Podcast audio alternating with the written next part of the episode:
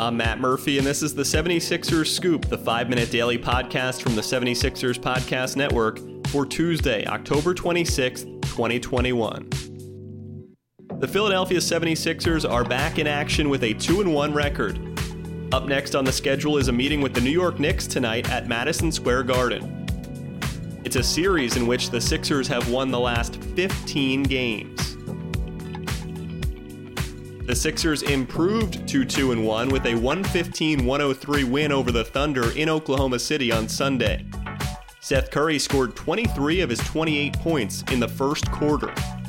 Curry had six threes in that quarter and seven of the team's 17 triples in the game. I was just finding good shots. Honestly, I always say like um, find good shots. I know I'm gonna shoot a high percentage. So I was, I was moving out the basketball good. Guys were finding me. Joel was doing a great job of manipulating the defense to to get guys shots, get better as a passer every every night. So um, I mean, they were, I mean, I, I was finding good shots in a great rhythm. Through Sunday's games, the Sixers held the second best three point percentage in the NBA at 43.1%. They've made 44 threes total. Prior to Monday night's games, that was tied for the fourth most in the league, while the Knicks led the way with 54. Like the Sixers, the Knicks are also 2 and 1 after dropping a home game to the Orlando Magic on Sunday, 110-104. Orlando's Terrence Ross scored all 22 of his points in the fourth quarter to lead a comeback. New York All Star Julius Randle is averaging 28.7 points, 11.3 rebounds, and 6.3 assists per game over the first three games. Randle posted a 30 point, 16 rebound double double in the last game.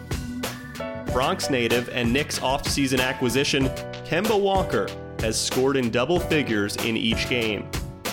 The Knicks also acquired Evan Fournier in the offseason. He leads the team with 12 threes. Checking out the status report for Tuesday's matchup.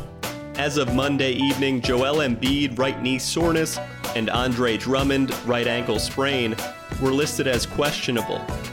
And Shake Milton, Grant Riller, and Ben Simmons remain out. For New York, former Sixer Nerlens Noel is questionable with left knee soreness.